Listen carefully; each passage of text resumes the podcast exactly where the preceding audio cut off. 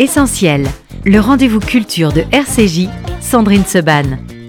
Une émission proposée avec la Fondation du judaïsme français. 01 53 59 47 47. Merci d'être avec nous sur RCJ. Vous avez bien raison, c'est essentiel, le magazine culturel.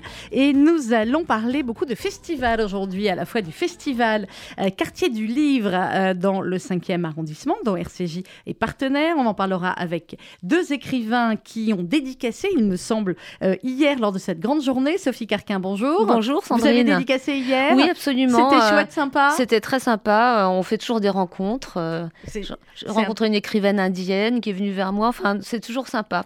Alors, on va en parler. On va parler de votre livre, surtout dans quelques minutes. Sophie Carquin, Alice, 15 ans résistante, c'est aux éditions Albin Michel. Et tout à l'heure, nous aurons également le plaisir d'avoir Jacques Rouvérolis pour euh, son livre Mes années-lumière aux éditions L'Archipel. Et on démarre avec un autre festival. C'est la deuxième édition du Tel Aviv Comédie Festival. C'est jeudi 8 juin à Tel Aviv, forcément. Et alors, ils seront trois. Il y aura Samuel Bambi, il y aura Sandrine Saroche, il y aura euh, Félix Jan. Samuel Bambi, bonjour. Comment ça va? Ben, Ça va pas mal. Et, et, vous, toi, mon cher Samuel? Ben, Ça va, ça va. Je suis très content euh, de participer à ce festival. On part mercredi et euh, j'ai hâte. Franchement, j'ai hâte grave. Il a hâte grave. Alors, Samuel Bambi, euh, deuxième édition du Tel Aviv Comedy Festival, organisé par le grand Steve Suissa, le non moins grand Michael Chetrit et le très grand Thierry Colby. Euh, deuxième euh, édition, une seule soirée à Tel Aviv pour tous ceux qui nous écoutent évidemment en Israël, une soirée exceptionnelle à ne pas rater. Qu'est-ce que tu vas faire, Samuel Bambi, sur la scène du théâtre Beit Lessin à Tel Aviv? Bah, un peu de magie, un peu de un peu de feu de Bengale. On un peu de cuisine aussi, un peu de cuisine. Un peu de cuisine, exactement. On va voir ce qu'on va leur proposer. J'ai pas réfléchi. Non. Est-ce un nouveau euh, spectacle ou est-ce déjà tes sketchs que tu que tu joues à bah, succès Ça dépend. Il y a des trucs nouveaux, il y a des trucs, euh, il y a des trucs un peu anciens. Il y a des trucs que j'ai écrits aussi un peu pour l'occasion. Oui. Euh, parce qu'on ne fait pas les mêmes blagues, euh, évidemment, en France euh, que, que à Tel Aviv. Voilà, des trucs, des trucs que, que, je, que, tu remarques, des trucs que j'ai vécu parce que j'y étais en décembre. Mhm. Et donc, j'ai, je, je, sais que le public juif parisien, peut-être, il, il, est un peu un peu euh, compliqué, mais je suis sûr que le public euh, de Tel Aviv, il est exceptionnel. Fais Parce qu'il y a le soleil. Quel pourri. Et le soleil, ça change tout. Bah, euh, à Paris aussi, en ce moment, il y a du soleil. Fais gaffe, on va plus te programmer à Paris après. Ce serait dommage parce qu'il a tellement de talent, ce petit Samuel Bambi. Donc c'est du stand-up, on est d'accord T'as pas changé? Non, bah, t'aimerais que je fasse quoi? Bon, non, rien, continue là-dedans. A priori, a priori c'est pas mal.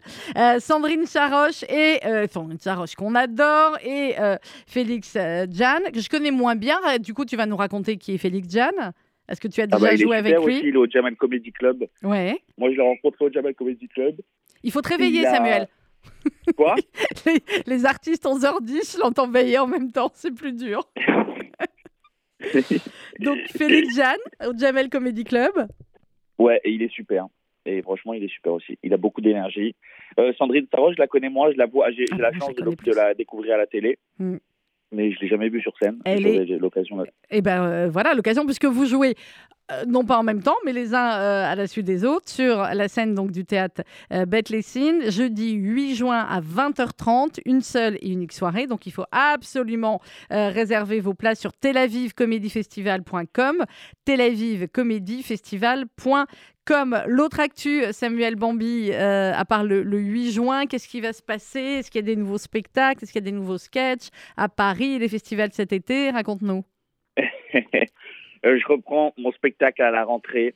Euh, je suis en train de décider le lieu, mais ça sera à la rentrée. Vous serez tous les bienvenus euh, pour un spectacle haut en couleur avec de la magie, de la cuisine et comme je vous l'ai dit, des, feux de Bengale aussi et, des galipettes. Pour ceux qui ne sont jamais venus, ça peut exister encore, te voir sur scène et qui vont te découvrir jeudi 8 juin à Tel Aviv. Samuel Bambi, comment est-ce qu'on qualifie l'humour de Samuel Bambi?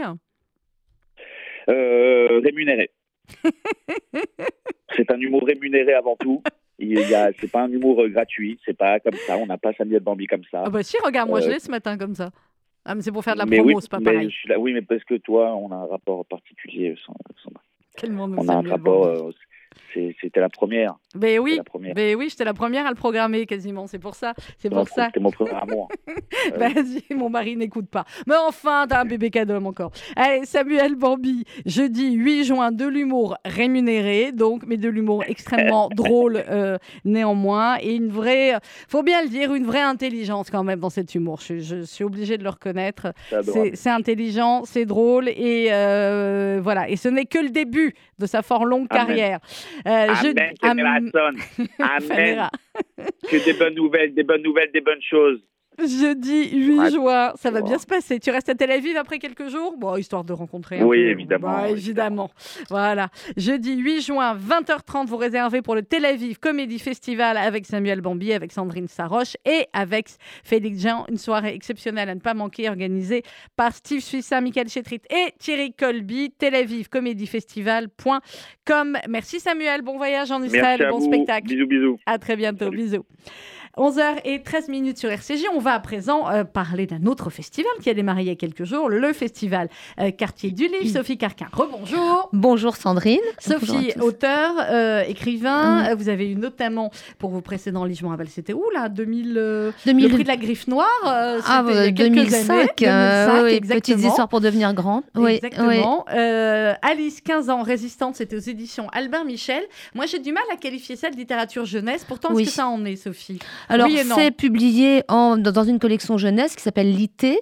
Mon éditrice est une éditrice pour ados, mais on va dire que c'est jeunesse adulte, puisque c'est à partir de 13 ans, mais jusqu'à... Euh, ben, jusqu'à 120 ans. 120 ans, voilà, 122 ans. Euh, puisque moi, je l'ai lu évidemment euh, avec bonheur et que je vais le confier ensuite euh, à, ma fille qui a 13 ans et demi. Et effectivement, ben, c'est une histoire formidable. C'est l'histoire d'Alice, cette jeune fille qui va se révéler et rentrer dans, dans la résistance. Comment vous avez eu l'idée de, cette histoire, de ce personnage bah, Tout simplement en ayant rencontré Michel Agnel, qui est une ancienne résistante décorée de la Croix de guerre enfin de la, médaille de la résistance, et que j'ai rencontré pour un autre livre, dans un entretien croisé avec euh, deux résistantes, et ça c'était publié chez les adultes, et son histoire était tellement émouvante et exemplaire que j'ai décidé d'en faire un roman, c'est-à-dire que le cadre historique est totalement vrai, c'est ce qu'elle a connu, elle, Michel Agnel, mais euh, j'en fais un roman où je parle à la première personne avec beaucoup d'émotion, avec euh, des personnages secondaires qui mmh. ne sont pas forcément les siens et que j'ai adoré euh, imaginer. Créer, créer les personnages secondaires ont beaucoup d'importance. Parce que l'amitié a beaucoup d'importance dans ce livre, l'amitié féminine. Et c'est clair qu'on s'attache effectivement énormément et, euh, à Alice et, euh, et, à ses copines. Alors pendant les premières pages, évidemment, Sophie Carquin, c'est la vie habituelle d'une adolescente. Oui. sauf qu'on est en 1938, 39. 39, oui. Et que, et que la guerre éclate. Et qu'on sent effectivement des choses qui, qui commencent à arriver. Elle a deux meilleures amies, c'est un trio. Elle commence à être un peu amoureuse du frère de, euh, de Colette, du, classique, hein, euh, du classique adolescent. Alors elle va pas mal bouger au début du livre euh, parce qu'effectivement ses parents bah, commencent à, à s'inquiéter. Elle va aller dans différents endroits en France et puis finalement revenir à Paris. Oui, absolument. Oui, ils sont ben, pendant l'exode, ils partent à Fort-Mahon et puis ensuite à Pornic, plus au sud, parce que les Allemands avancent. Hein. Et elle, dans le livre, elle les appelle tout le temps les Schleux, les, Boches, enfin comme à l'époque. Hein. C'est vraiment, on a fait très très attention à ce qu'il n'y ait pas d'anachronisme. Donc, euh, il y a le vocabulaire qui n'existe plus aujourd'hui, épatant. Euh, c'est le vocabulaire d'une ado. C'est vraiment une ado de l'époque, mais elle reste vraiment une adolescente avec son potentiel de rébellion. C'est ça qui m'intéressait aussi, c'est qu'on a vu assez peu d'adolescents. Et là, c'est vraiment le premier roman sur la résistance qui met en scène une adolescente de 15 ans. Alors que les ados sont les premiers à se révolter. On le voit en Ukraine, on le voit en Iran ces mouvements de rébellion, les, ados se rebellent contre l'occupant, par définition. Vous avez entièrement raison. Est-ce qu'on a des, chiffres sur le nombre, effectivement, d'adolescents euh, qui ont été euh, dans la, dans la euh, résistance? C'est effectivement un sujet qui, pour l'instant, n'a pas été vraiment. je ne suis pas sûre qu'il y ait des chiffres très, très précis, mais bon, c'est sûr qu'il y avait quand même plus, plus d'adultes, mais bon, le fait que ce soit une jeune fille adolescente et une jeune fille, ça m'intéressait aussi. On sait que on a plus de chiffres sur les femmes dans la mm. résistance. Hein. Alors Alice, qui a 15 ans, et comme le dit une de ses amies un peu plus âgée, qui va, Jenny, qui va la faire rentrer en résistance avec, avec toute sa famille, parce que finalement toute la famille va rentrer en résistance. Jenny dit, nous avons besoin de tout le monde, des jeunes aussi, surtout. Nous sommes tous d'accord pour faire quelque chose. Regardez Alice, elle est têtue, déterminée, sans compter qu'elle fait trois ans de moins que son âge, un vrai petit ange. Personne ne la soupçonnerait de quoi que ce soit. Ça peut sacrément nous aider. C'est absolument vrai. Et ça, c'est ce qui est arrivé à Michel Agnel. Mhm. C'est-à-dire que Michel, elle m'a raconté des anecdotes absolument stupéfiantes. Euh, quand je, l'ai rencontrée chez elle, elle habite à Vincennes. Bref, c'est quand même une dame qui est née en 1925, hein, comme Alice, qui va avoir donc 99 euh, ans là. Attendez, euh, oui, en 2024. Déjà à 98, en 2023. Et donc Michel me racontait qu'un jour, elle avait des Allemands devant elle et elle avait son cartable, son petit mhm. cartable d'adolescente rempli de tracts et avec ses petites chaussettes et tout. Effectivement, elle faisait moins, même moins que ses 15 ans. Et là, elle se dit qu'est-ce que je fais Si je m'en vais, euh, c'est trop suspect. Euh, est-ce que, elle, est elle est passée devant les Allemands et avec son petit sourire angélique, elle leur a dit Vous voulez que j'ouvre mon cartable, messieurs? Et là, ils ont bien rigolé entre eux. Ils ont dit Mais non, vas-y. Eh ben, rira bien, qui rira. Voilà, rira bien, parce que son cartable, encore une fois, était bourré de tracts. Donc, elle est passée comme ça, au culot. Et euh, Alors ça va, commencer, ça va commencer avec des tracts, euh, des tracts qu'au début ils vont écrire à la main, euh, résister, groupons-nous, passons à l'action, Hitler et Laval veulent notre sang, vive De Gaulle, etc. Et au début on se dit c'est un peu naïf les tracts, mais finalement non, c'était important parce que c'était ah, une manière de voilà de, de, propager la résistance propager, et, les idées de la résistance. Jamais de la main à la main évidemment, mais toujours en déposant dans les jardins publics, sur les bancs, dans les églises, enfin. Euh, parce qu'effectivement, il y avait des curés qui étaient aussi résistants. Ça, elle, a, résisté avec un curé. Donc, ça a été les tracts comme ça jusqu'au jour où. Euh, enfin, les tracts, déjà précisons qu'elle recevait, toute la famille recevait une grosse enveloppe, donc Kraft, généralement, avec bourré de tracts qui, qui recopiaient. Évidemment, les photocopieuses n'existaient pas. Et ensuite, il a fallu, parce que ça, la menace grondait quand même mhm. toujours, donc il a fallu qu'elle aille au lycée, euh, récupérer les tracts auprès d'une proviseure. Donc elle a fait tout ça euh, jusqu'au jour où on leur propose de convoyer des aviateurs euh, alliés. Exactement, et d'aller, d'aller un petit peu plus loin. Avec tout ça, il y a aussi la vie quotidienne qui, qui continue. elle, va, elle va au collège. Et il y a toute cette vie, évidemment, très compliquée avec les tickets de rationnement, avec, comme elle dit, j'ai faim, j'ai faim, j'ai faim, j'ai faim. Oui, c'est ça. Elle a faim tout le temps. Bah oui, ça, on le, on le dit pas assez, mais euh, et euh, effectivement, les, dans le lycée dans lequel elle était, les Allemands occupaient déjà, parce que les Allemands s'étaient pris les meilleures euh, places hein, quand mhm. même, occupaient l'annexe du lycée. Donc elle côtoyait en plus les Allemands en permanence. Mhm. Et avec ses copines, elle me disait que c'était complètement puéril, mais ça leur faisait du bien. Quand les Allemands leur demandaient comment aller à Paris, ils les envoyaient à Versailles. Elle laissait traîner leur cartable pour que les Allemands se, prennent les bottes dedans. La résistance aussi a commencé avec ah ces bah petits actes voilà, ça, leur, remontait le moral. Euh, alors, il y a son amie Colette, euh, qui est juive. Oui. Euh, et à travers elle, effectivement, à travers son personnage, eh bien, c'est toute l'évolution des lois anti-juives en France qu'on va, qu'on va suivre et que les, les, jeunes qui liront ce livre vont découvrir aussi. Absolument, oui. On voit les parents de Colette qui sont arrêtés pendant la rafle du Veldiv. Colette et son frère, eux, n'étaient pas dans l'appartement à ce moment-là. Donc, ils se cachent. Le frère se cache euh, en province. Et Colette, eh ben, elle va être hébergée quelque temps par les parents d'Alice. Et donc Alice, elle est ravie au début, elle rentre d'une cure, elle avait fait une tuberculose, enfin elle rentre de sa cure euh, à Paris et on lui dit euh, bonne, enfin bonne nouvelle entre guillemets, Colette, tu vas être surprise, Colette est avec toi. Donc elle, elle est ravie jusqu'au jour où elle, elle comprend que c'est pas du tout pour le meilleur. Et toutes les deux, elles vont vivre ensemble. On va voir monter l'angoisse de Colette. Effectivement, tout le problème juif est incarné par euh, cette jeune fille. Et euh, jusqu'au jour où Colette sort de chez elle et est arrêtée par les Allemands. Et ça, ça rappelle un peu ce qu'a vécu Simone Veil. Euh, voilà. Et là, on voit, on entend le, petit Louis, qui est le petit frère d'Alice, qui était chargé, lui, de faire des tâches sur les fausses pièces d'identité. Bon, là, je, fais un petit peu un. Voilà, mais, mais, effectivement, ils ont réalisé aussi des faux papiers d'identité. Et lui, le petit, il était chargé de prendre les cartes, de faire des, salissures pour que ça n'ait pas l'air trop neuf. Et là, il se met à fondre en larmes en disant J'ai pas, assez, oui, hmm. j'ai pas assez fait de tâches sur la carte. Donc, c'est là qu'elle perd euh, Colette.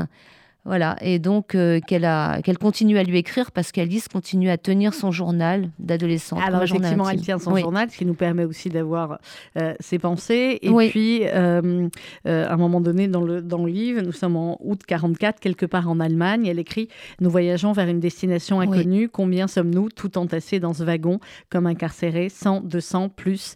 Nous étions si nombreux au départ de la gare, des résistants, des réfugiés politiques pour la plupart et quelques juifs.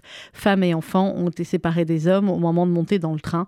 J'essaie de ne pas trop penser à papa, je fais tout pour ne pas sombrer. Comment on écrit Sophie Carquin quand on sait que ce livre, donc publié dans la littérature jeunesse, va être euh, lu par euh, des jeunes d'aujourd'hui, 12 ans, 13 ans, parfois un peu plus, qui pour certains auront déjà eu peut-être une, une connaissance de, de, la Shoah et pour qui, et qui pour euh, d'autres, donc ce sera peut-être les premiers mots qui vont lire là-dessus. Alors, euh, on écrit sans édulcorer. Ça, c'est ce que je dis par exemple dans les salons quand les parents viennent. Ils disent Ah, ma fille a 11 ans, mon fils a 11 ans. Je dis Bon, si c'est un bon lecteur, c'est très bien. Maintenant, je, sachez que je n'édulcore pas. Parce que édulcorer une situation comme ça, c'est le début, je dirais pas du négationnisme, quand même, oui. Euh, donc, euh, n'édulcorons pas. ben, on écrit avec en toile de fond des valeurs positives comme l'amitié. J'y tenais beaucoup parce que vous avez vu, enfin, elle a aussi deux bonnes. Elle a. Ce qui est drôle dans ce livre, ce que j'ai bien aimé faire, c'est le parallèle entre la première et la deuxième partie. Elle a deux amis dans la première partie, mhm. pendant toute cette période de résistance, d'occupation, des années lycée, d'années adolescentes. Et finalement, il y a le parallèle dans, euh, quand elle est déportée à Ravensbrück, dans le bloc dans lequel elle est, euh, sur ses chalits. Et ben, elle a deux meilleures amies aussi, enfin, surtout Salomé, la petite. Euh, la petite rousse. Euh, alors c'est très très drôle Salomé parce que quand on écrit, il y a le personnage principal et puis il y a le personnage secondaire qui finissent par prendre plus d'importance qu'on aurait imaginé. Et moi j'ai imaginé évidemment Marceline Loridan. Mais oui. Vous aussi, vous avez pensé à bah Marceline euh, bah Loridan. Mais au départ, je ne me suis pas dit, je vais faire un personnage comme Marceline Loridan, mais elle est son espèce de. Ah bah connaissant Marceline, elle voulait être là, hein, je vais vous dire. Oui, c'est ça, ça doit être elle qui a envoyé quelque chose. Ça me plaît, euh, j'ai là-dedans. Euh, Sophie Carquin, Alice, 15 ans, résistante aux éditions Albin Michel. vous le dédiez au début du livre, vous dites à mon père, André Carquin, qui, très jeune résistant, a fui les Allemands en se cachant dans une ferme, la Chaponnière. Qu'est-ce qu'il a fait, votre papa? Mon papa, il a contribué à. Bon, je suis très émue parce que a... j'ai plus mon père hein, mhm. et il aurait eu 100 ans cette année, là en mars 2023. Euh, et ben, il a contribué à fabriquer des faux papiers. Euh, et il était très très jeune quand au lycée Saint-Louis, euh, quelqu'un est venu le voir en disant Carquin, dépêchez-vous, les Allemands sont à vos trousses. Et là, il est parti effectivement pendant quelques mois, mhm. mais il m'en a jamais tellement parlé. Et évidemment, voilà, c'était le secret. Vous comme comment vous l'avez su alors? Comment je l'ai su? Oui, comment je l'ai su? Euh, Si, je l'ai su parce qu'à la fin de sa vie, c'est revenu.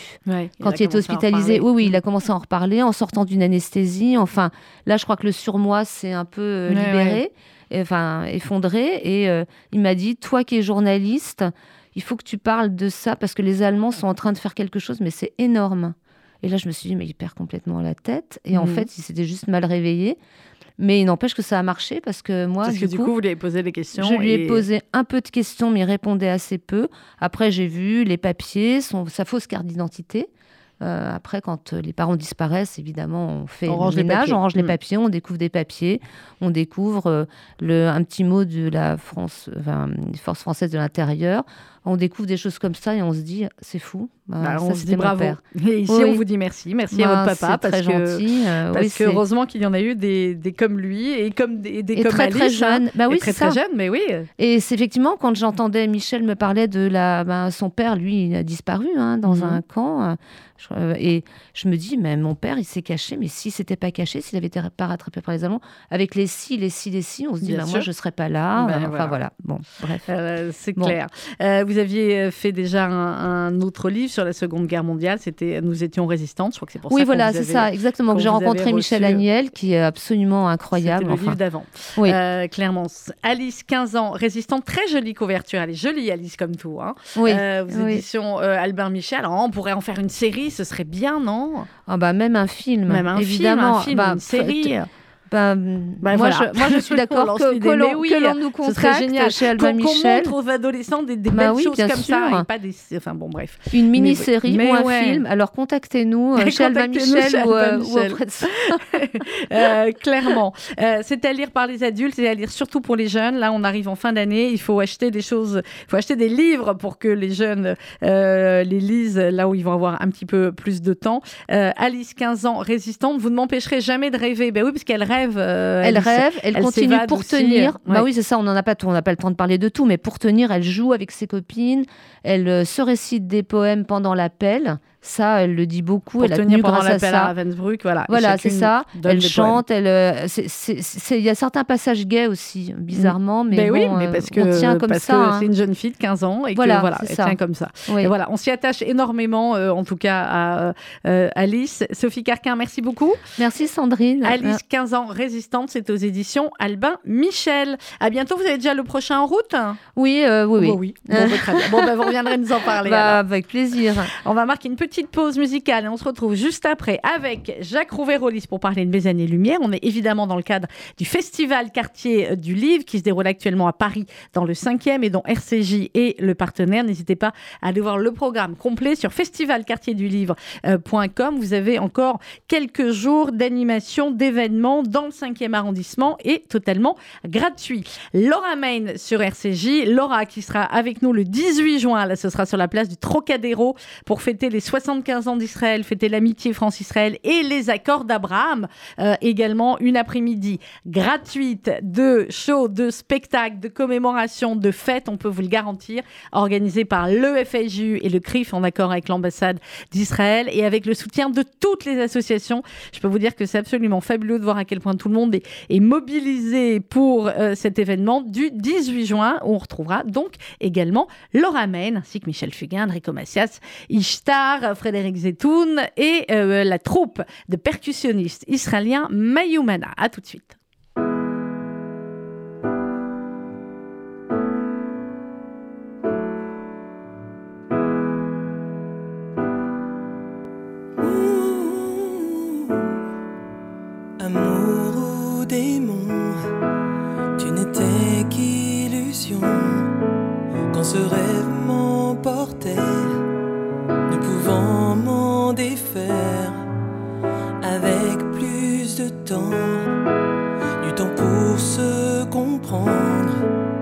Savoir si on s'aimait avant que la mort te libère.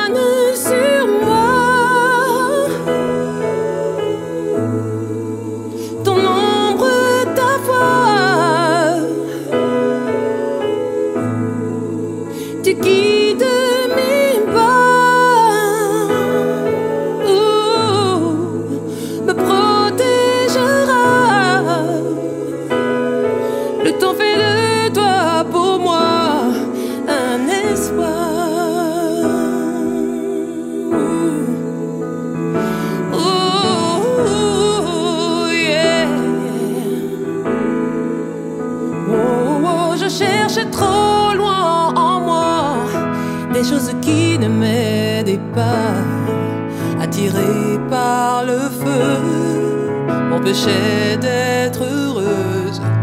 Maintenant, je connais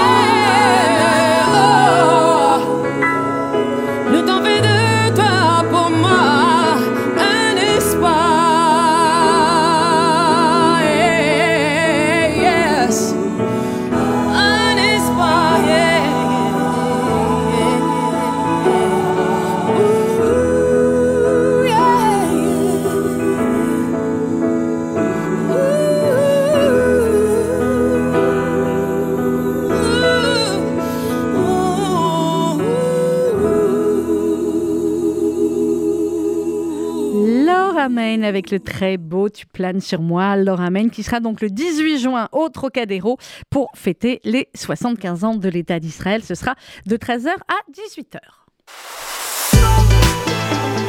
Vous êtes sur RCJ.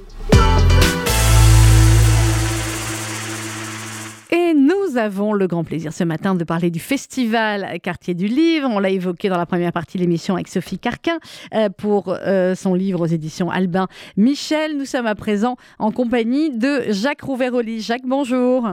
Bonjour. C'est un très grand honneur pour moi de vous recevoir ce matin, Jacques Rouvérolis. À chaque fois, depuis des années, quand euh, je reçois des artistes qui me disent Mes lumières, c'est Jacques Rouvérolis, j'ai dit Ah, mais quelle chance, c'est le plus grand, des plus grands, des plus grands. Voilà, et ça y est, ce matin, je l'ai. Non pas en chair et en os, malheureusement, mais au moins par téléphone. Euh, Jacques Rouvérolis, on va parler avec vous de votre livre Mes années-lumière aux éditions L'Archipel. Il était temps quand même, au bout de ces quelques années de carrière à peine oui.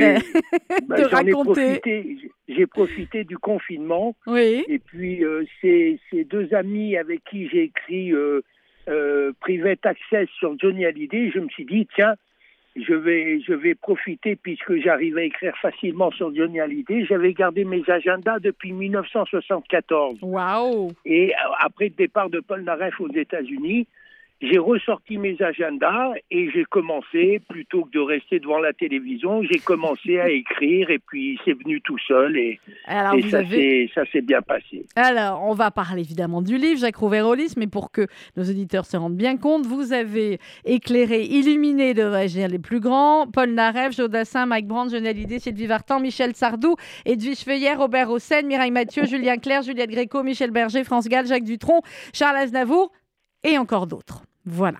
Quand on dit que vous êtes le plus grand depuis 30 euh, ans, 40 ans, euh, comme ça, on, se rend bien compte. Alors, vous avez commencé comment dans le métier, euh, Jacques Rouvérolis Vous avez démarré bah, avec, un petit, avec un petit groupe, les, non pas les Beatles, mais si je le prononçais, les Beatles.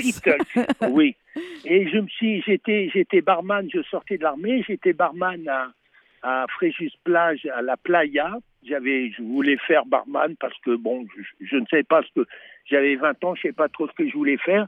Et puis ils ont, ils ont on était en 1965, 66, 65 plutôt. Ils ont, ils ont pris un groupe pour faire danser les gens.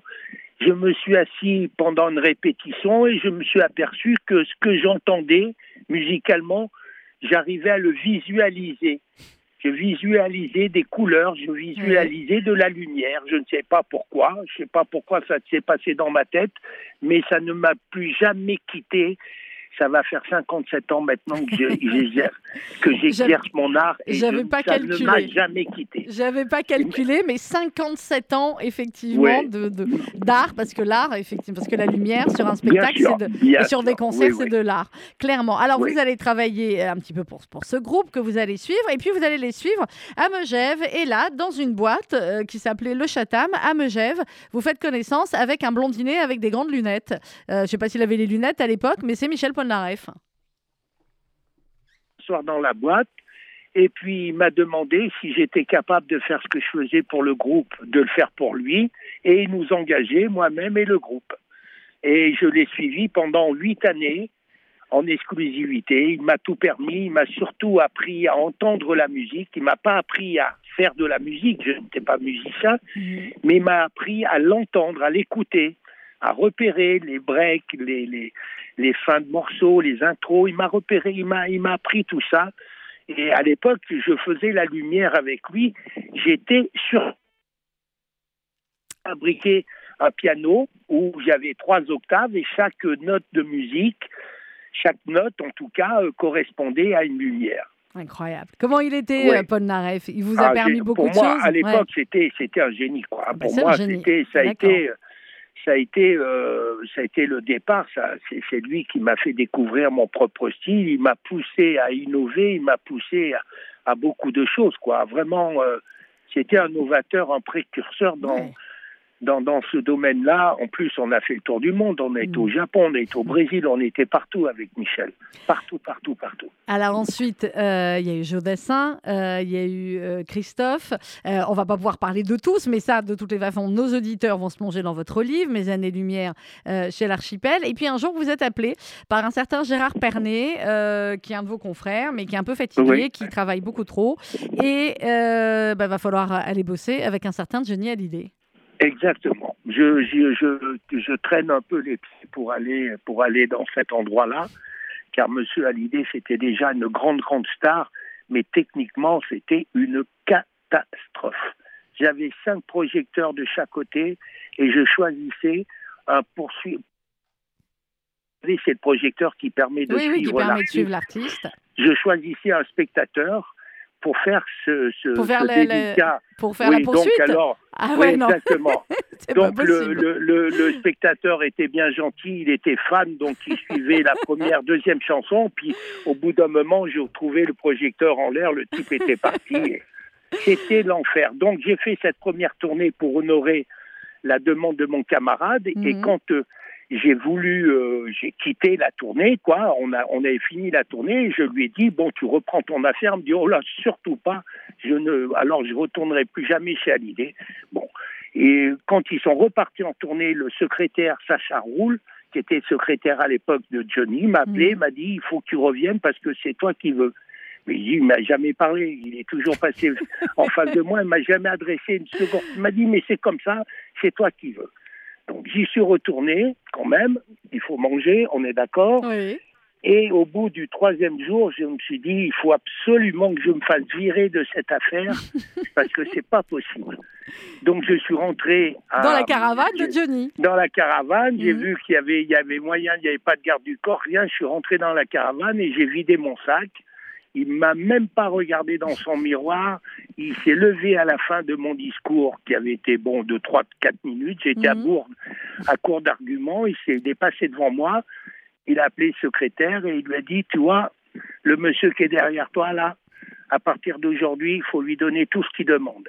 Et ça a duré 40 ans. Oui, et ça a, un peu plus de 40 ans. tout ce qu'il voulait. Alors, et, et, dix ans après, je lui ai mis 4000 projecteurs sur la tête au Zénith. Ah en bah parce que, mais en même temps, voilà, vous disiez 4000 projecteurs, 78 varilades, 48 circuits de grosses sources, la MJ, les projecteurs de partout, 13 poursuites. Euh, voilà, au moins vous étiez tranquille. Vous il faut 5 nuits pour euh, régler le tour. Et, euh, et c'est vous également qui, alors ça, ça va être un petit peu. Alors, il y a, a l'anecdote, Jean-Claude Camus, on est obligé de la raconter. Bon, il se trouve que de manière euh, un petit peu différente pour du caritatif, euh, j'ai l'occasion d'organiser pas mal de, concerts, Jacques Rouvérolis. Et donc, je connais un petit peu Jean-Claude Camus et ça m'a fait hurler de rire, votre anecdote. Parce que elle est.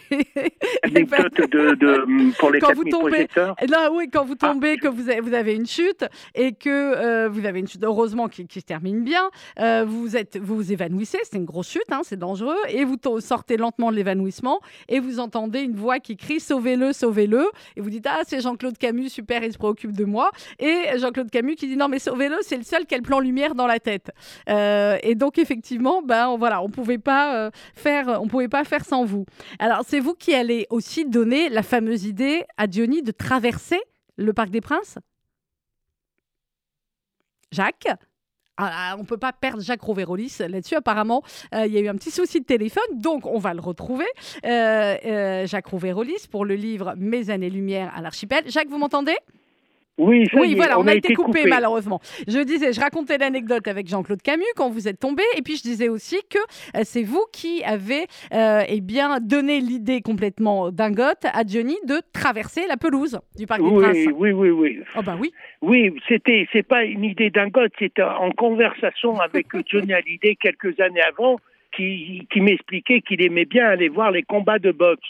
Alors je lui disais, mais quel intérêt euh, pour, pour voir de types qui se tapent Il me dit, non, mais j'aime bien les, les préliminaires, j'aime bien voir rentrer ces boxeurs par la foule comme ça, avec le peignoir, avec tous les gens qui crient, ils montent sur le ring et tout. Et quand Jean-Claude nous a dit, bon, ben, euh, le Parc des Princes, on va prendre un hélicoptère et tout, j'ai dit, ben non, l'hélicoptère, garde-le pour moi, je vais mettre un projecteur dedans et puis on va faire rentrer Johnny par la foule. Là, je me suis fait, mais incendier s'il est de bonne foi un jour, il reconnaîtra. Je me suis fait incendier par lui par le directeur de prod. Juste, j'ai croisé le regard de Johnny, qui Mhm. avait pris les patins de Jean-Claude, bien sûr, en, en m'incendiant, mais j'ai croisé son regard et j'ai su que j'avais mis à 1000% dans le 1000. Et- J'étais sûr et certain Ah qu'il bah, allait la faire. Mais parce que, parce que ça lui correspondait tellement, et vous avez, oh combien vous avez eu raison, parce que regardez, on en parle encore. De toutes les manières, Ah toutes oui, les oui, entrées, toutes les entrées sur scène de Johnny étaient spectaculaires. Que ce soit Toujours, le- toujours voilà la pelouse là, spectaculaire, que ce oui, soit oui. le, le point euh, qui s'ouvrait et où il était à Le l'intérieur. l'ascenseur, il, est- il arrivait dans l'ascenseur. Ah oui, oui, ça a été toujours des, des entrées assez exceptionnelles. Mais voilà, il a, il a quasiment tout fait. On peut parler effectivement des, des, des pop stars d'aujourd'hui, mais Johnny avait déjà euh, quasiment tout Ah fait. oui, complètement, oui. Oui, Alors oui. il y a, euh, Et il y a- c'est- oui.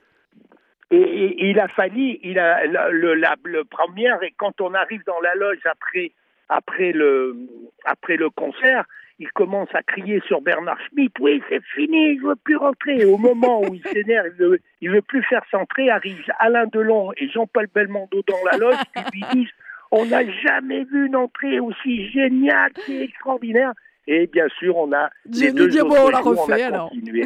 on a refait, on a refait ça aussi à Bercy quelques années plus tard. Alors ensuite, bah, il y en a beaucoup, beaucoup d'autres. Euh, Jacques Rouvérolis que vous racontez dans votre euh, livre. Euh, il y a les tournées euh, à l'étranger aussi. Il y a Renaud, il y a le théâtre, il y a Jean-Luc Moreau, Edwige Feuillère, il y a Julien Clerc. Vous dites Julien Clerc, ça va être le premier Français à oser le, ce qu'on appelait le POPB, Bercy. Et du coup, vous êtes le premier à affronter l'endroit. endroit et avec beaucoup, beaucoup de trac parce que j'ai tellement peur que je me dis, mais je vais jamais y arriver avec des projecteurs et tout. Et j'ai l'idée que de prendre 33 poursuiteurs. Je ne sais pas pourquoi j'ai dit 33. Au départ, j'en avais 20 dans ma tête. Et le, devant la production, je sais pas, quand j'arrive, je dis 33 comme j'aurais pu dire 50, comme j'aurais pu dire 10. Enfin, je ne sais pas ce qui s'est passé. J'ai dû penser au Christ, j'ai dit 33. et je m'attendais à me faire mettre dehors. Et ils m'ont dit, ah, c'est génial. Et là, j'ai eu peur, j'aurais dit, Ouais. mais attendez, attendez, c'est 33 salaires quand même. Oui, Non, non, c'est mais 33 c'est bien, personnes derrière super. chaque poursuite. Oui, Ouais. oui, 33 personnes, 33 salaires quand même. La production, en principe, quand vous dites 33 salaires, ça diminue tout de suite, quoi. hein. Et là, au contraire, ils ont poussé. Je dis, mais j'ai pas tous les appareils en France. Il faut aller les chercher au Québec parce que c'était des les poursuiteurs, des super troopers. Il faut savoir que la, la lumière se fait par l'arc. C'est Mm. un arc. Donc, c'est des charbons qui se consument et qui projettent de la lumière. Extraordinaire. Il n'y a pas eu mieux depuis. Ah bah, Et- écoutez, et malheureusement, j'y étais pas, mais je, je regrette de ne pas avoir vu ça. Non, mais c'était, assez. Pour moi, ça a été la plus belle aventure humaine que j'ai eue dans ce métier. Ouais, Julien à c'est Bercy. un, j'avais pas de console, hein, c'était Ouais. juste un casque avec 33 personnes qui, qui, qui écoutaient un commentaire. euh, c'était Ah très, oui, très, très il n'y avait pas, il y avait pas, comme on dit, la console avec la mémoire des lumières dedans. Ah non, non, il n'y avait rien du tout. C'était en direct avec un casque. J'étais au casque avec une autre personne à côté de moi, le regretté Christian Bréant, qui était Ouais. directeur technique de, de, de, de Bercy, qui m'annonçait, qui m'annonçait les, les cues à venir parce que j'avais, j'avais fait une tournée au Québec qui précédait euh, euh, Bercy pour pouvoir euh, commencer à structurer, faire les dessins et attribuer à chaque personne qu'est-ce qu'il devait faire et tout, parce que là, c'était une vraie chorégraphie, quoi. hein. Là, c'était une vraie chorégraphie lumière. Ouais, ouais. Ah bah là, c'est Donc, il voilà, a fallu un faire, chorégraphe. ouais, vous êtes un chorégraphe des, oui, des oui, lumières. c'est ça la exactement, vraie, de- de- de- la vraie expression. Et, et l'avantage, et l'avantage, c'est que j'avais une personne derrière chaque appareil, c'est-à-dire beaucoup plus puissante. Un ordinateur, quand il y a un déplacement de musicien, il faut le programmer. Quoi. Oui. Là, oui. le musicien pouvait se déplacer, le, la personne suivait son artiste. euh, Il y a le musicien, il y avait aucun, il pouvait même aller aux toilettes, il était suivi. Il n'y avait aucun problème. Ben, vous voulez que je vous dise, Jacques Rouvérolis, c'est ce qui fait la différence et l'humanité aussi de vos lumières et des spectacles sur lesquels vous avez travaillé par rapport à certains très grands spectacles euh, américains, très grands shows à l'américaine où vous regardez, où tout est tellement millimétré que l'artiste, euh, si elle fait un pas à droite, et ben, c'est parce que c'est calculé et si elle voulait faire un pas à gauche, et ben, c'est mort, elle sera plus dans la lumière. Voilà, c'est ce qui fait la, la différence aussi, j'ai envie de dire, la, la- la French C'était exactement la French et surtout et surtout sur mesure avec l'artiste que l'on éclaire. J'ai toujours dit, je n'essaie pas de faire une œuvre d'art sur une œuvre d'art. Je suis là avec la lumière simplement pour magnifier l'œuvre d'art, souligner l'œuvre d'art. Je voudrais qu'on parle un petit peu de, Barbara, également Jacques Rouvérolis, que vous évoquez dans, euh, dans votre livre, euh, Mes années-lumière chez l'archipel, parce que ça me permet aussi de dire euh, un mot de quelqu'un qui était un, un ami très proche et qui nous manque infiniment, qui est Charles Marouani. ah oui, j'adorais. Quelle élégance. quelle élégance, quelle, intelligence. Ah, quelle, oui. ah oui, sublime, sublime personnage, ce Charlet. Mm. Magnifique. Avec lui, j'ai pu faire. Il a, il a, il a, il a coaché Paul Naref il a coaché Johnny Hallyday, il a mais surtout Barbara et Greco aussi, parce que là, après je reviens sur Barbara, mais je suis à la Villa Tamaris à Toulon. Je vous parle d'une terrasse où j'ai toute la mer, la ah. baie de, de, Toulon. C'est magnifique et je fais, je fais l'exposition de Juliette Greco qui va avoir lieu du 23 juin au, au mi-septembre, je crois, qu'on avait fait déjà à Saint-Tropez. Extraordinaire. Ah oui. Donc Barbara, pour moi, ça a été euh, une histoire d'amour platonique pendant plus de 25 ans, quoi. C'était une 25 ans avec Barbara, euh, quelle chance. Ah, ça a été pour moi la comme comme Gréco, comme comme euh, Gainsbourg ou Raymond DeVos un peu plus tard. Ça a été pour moi des, des, des moments de. C'est des gens qui vous tirent vers le haut, vous voyez, mm. qui vous, au lieu de, de, de, vous enfoncer, au contraire, ils vous emmènent avec eux vers le, le firmament, quoi. C'est c'était une femme assez exceptionnelle, assez exceptionnelle. C'est d'accord. Euh, lorsqu'elle arrivait en scène, on ne pouvait plus la quitter des yeux, quoi. C'était une montre religieuse. Assez, assez prodigieuse. Mais, vraiment, j'ai passé beaucoup de bonheur avec cette femme. Et puis vous avez fait du, vous avez aussi, vous le racontez dans le livre, euh, du théâtre et puis euh, de la danse euh, aussi, dont Vladimir Vassiliev, Maurice Béjart. c'est aussi autre, autre chose. Charles Aznavour? Charles Aznavour, femme fantastique. Alors lui, il m'a fait faire trois fois le tour du monde, quoi. Le monsieur, le monsieur le plus, le plus connu des Français dans, eh à l'étranger, tout, tout, tout, tout le monde, tout le monde de se déplacer, ainsi que Mireille Mathieu aussi, qui est un peu bypassée en France. Oui, mais qui est, une star, bien sûr. Mireille ah, Mathieu est une, star, internationale. Mais oui. C'est une star internationale. On a fait l'Orange Bowl avec, euh, avec Mireille. Euh, y avait, il y avait un quart de Français, le reste c'était tous des, des, des, Américains, et c'est standing ovation dès son arrivée sur scène, quoi. Hein. C'était ah, vraiment, c'est une diva cette petite. Là. Ah, mais je suis, On l'oublie un peu trop en France, c'est bien dommage. Mais oui, c'est une diva. C'est une vraiment diva, et une voix incroyable. Vous écrivez Jacques Rouvérolis, difficile pour moi de croire que le mec qui a vécu tout ça, c'est le petit gars né le 28 septembre 1945 à Grenoble, famille modeste mais heureuse. Vous dites une de ces familles typiques des années euh, d'après-guerre. Euh, quand vous pensez sur votre parcours, euh, Jacques Rouvérolis, vous vous dites waouh un, petit conte de fait, oui. Je dis merci, merci la vie. Euh, je pourrais disparaître demain, je dirais merci. je, vais faire d'ailleurs marquer sur ma tombe, merci la vie. Parce que vraiment, c'est un petit conte de fait, vraiment, sincèrement. Je ne m'attendais pas du tout à ça, moi qui étais un peu, un peu trop rêveur dans, dans ma scolarité. Mais bon, euh, j'ai eu, comme, comme je l'écris, j'ai eu la chance de. On ne choisit pas où on veut naître, mais je suis, je suis tombé. Hein, entre une napolitaine euh, incroyable, c'est la comédie dell'arte, avec toute sa famille, tous les cousins, cousines, et avec un papa un peu avec plein de dérision, quoi.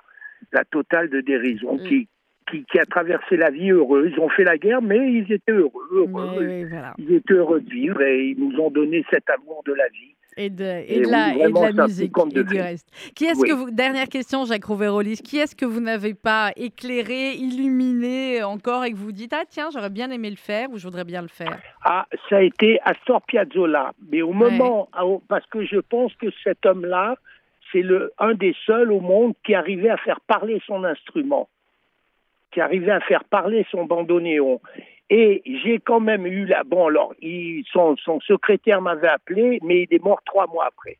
Il est mort trois mois après, donc je suis arrivé trop tard. Regret. Mais par contre, il y a une petite qui est dans cette veine-là, qui s'appelle Louise Jalut, qui joue du bandoneon, et c'est la même veine que cet Astor Piazzolla. Sinon, bon, sinon tous ceux que j'ai éclairés, bien sûr, j'aurais voulu éclairer la, la, Terre entière ou même la Lune. Mais bon, ça va. Bah, allez savoir, allez savoir si un jour on a besoin d'éclairer la lune. On ne sait jamais, on, ne sait jamais, exactement. On, emmènera Jacques Rouvérolis. C'est Mes années-lumière, c'est aux éditions euh, L'Archipel. On est des grands, grands amoureux de la chanson française sur cette antenne, sur RCJ. Jacques, donc ça me ferait très plaisir que quand vous êtes à Paris, vous venez dans le studio pour faire encore une émission un peu plus longue et reparler de tout ça. C'est surtout un honneur, hein, c'est tout un honneur. Merci en tout cas. Merci, à vous. Euh, et puis vraiment, on se pense sur euh, votre livre, Mes années-lumière, un livre lumineux. Ouais, elle était facile, mais il fallait que je la fasse. C'est aux éditions L'Archipel. Merci beaucoup, Jacques Rouvérolis. Merci de m'avoir reçu. Merci avec plaisir. À très bientôt. Et on se quitte avec euh, le boss, hein, le patron. C'est Johnny Hallyday sur RCJ.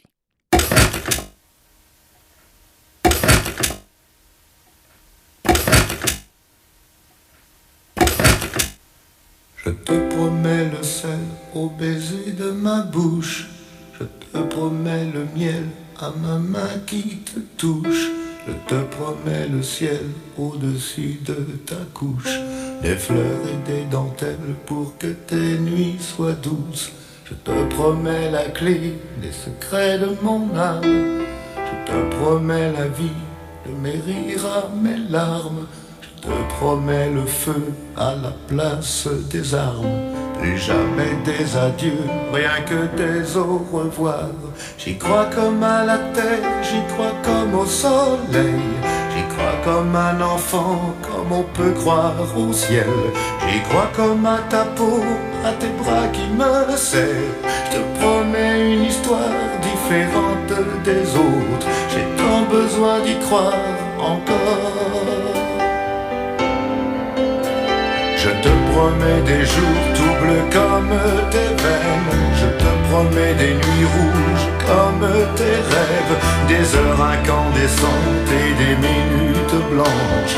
Des secondes insouciantes au rythme de tes hanches. Je te promets mes bras pour porter tes angoisses. Je te promets mes mains pour que tu les embrasses. Je te promets mes yeux si tu ne peux plus voir. Je te promets d'être heureux si tu n'as plus d'espoir.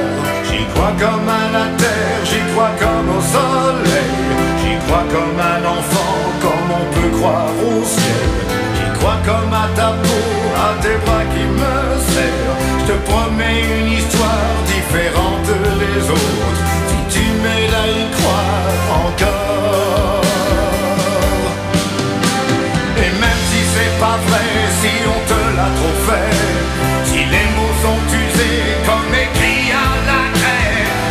Fait bien des grands feux en frottant des cailloux. Peut-être avec le temps, à la force d'y croire, on peut juste essayer pour voir. Et même si c'est pas vrai, même si je mens, si les mots sont usés, légers comme du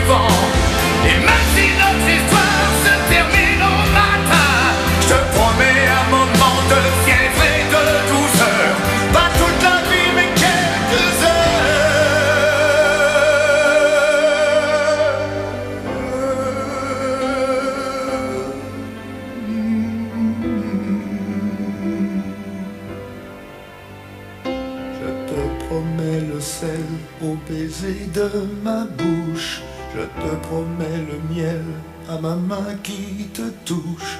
Je te promets le ciel au-dessus de ta couche. Des fleurs et des dentelles pour que tes nuits soient douces.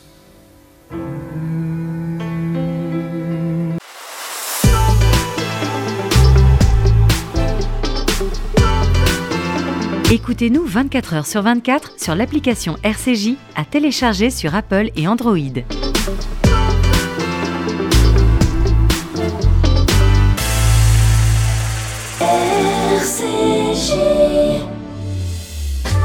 Un message de la Fondation FSJU. Vous devez vous acquitter de l'impôt sur la fortune immobilière? Sachez que vous pouvez en faire un geste utile et fort. Avec la Fondation FSJU, sous l'égide de la Fondation du judaïsme français, votre IFI va permettre de lutter contre la précarité, assurer l'avenir des enfants en difficulté et agir face à l'urgence humanitaire en Israël. Parce que votre cœur a toujours raison. Donnez maintenant sur ifi.fsju.org. ifi.fsju.org. Pour plus d'informations, contactez Julie Guez au 01 42 17 11 16. 01 42 17 11 16. Bonjour, c'est Sandrine Seban. Je vous retrouve dans Essentiel, le magazine culture de RCJ. Écrivain, chanteur, comédien vous donne rendez-vous les lundis et mercredis de 11h à midi. À très vite. Victor Vince, directeur général du MDA France. La campagne IFI est d'une importance capitale pour nos secouristes. Ils ont besoin de matériel médical, de véhicules médicalisés et d'équipements qui les protègent lors de leurs interventions. Faites votre don au MDA France et bénéficiez d'une déduction fiscale à hauteur de 75% sur votre impôt. Soyez les partenaires du Magen David Adom. Pour vous accompagner dans votre démarche, mda-france.org ou 01 43 87 49 02. Si vous le voulez, ce ne sera pas un rêve. Attention, événement. Le dimanche 18 juin, place du Trocadéro, célébrons tous ensemble les 75 ans de l'État d'Israël. Le CRIF et le FSJU, avec le concours de l'ambassade d'Israël, vous convient à un événement festif et populaire retraçant les 75 ans de ce rêve devenu réalité. 75 ans d'amitié France-Israël et la mise à l'honneur des accords d'Abraham en présence de nombreuses personnalités et artistes. Venez vivre cette fête populaire avec un concert exceptionnel avec Cabra Kazé, Ishtar, Michel Fugain, Enrico Macias, Adama et invité exceptionnel, la célèbre troupe de percussionnistes israéliens Mayumana. Nous vous attendons tous nombreux pour ce grand moment de fraternité et de déclaration d'amour à l'État d'Israël. Le dimanche 18 juin, de 13h à 18h, place du Trocadéro. Pour plus d'infos, www.fju.org.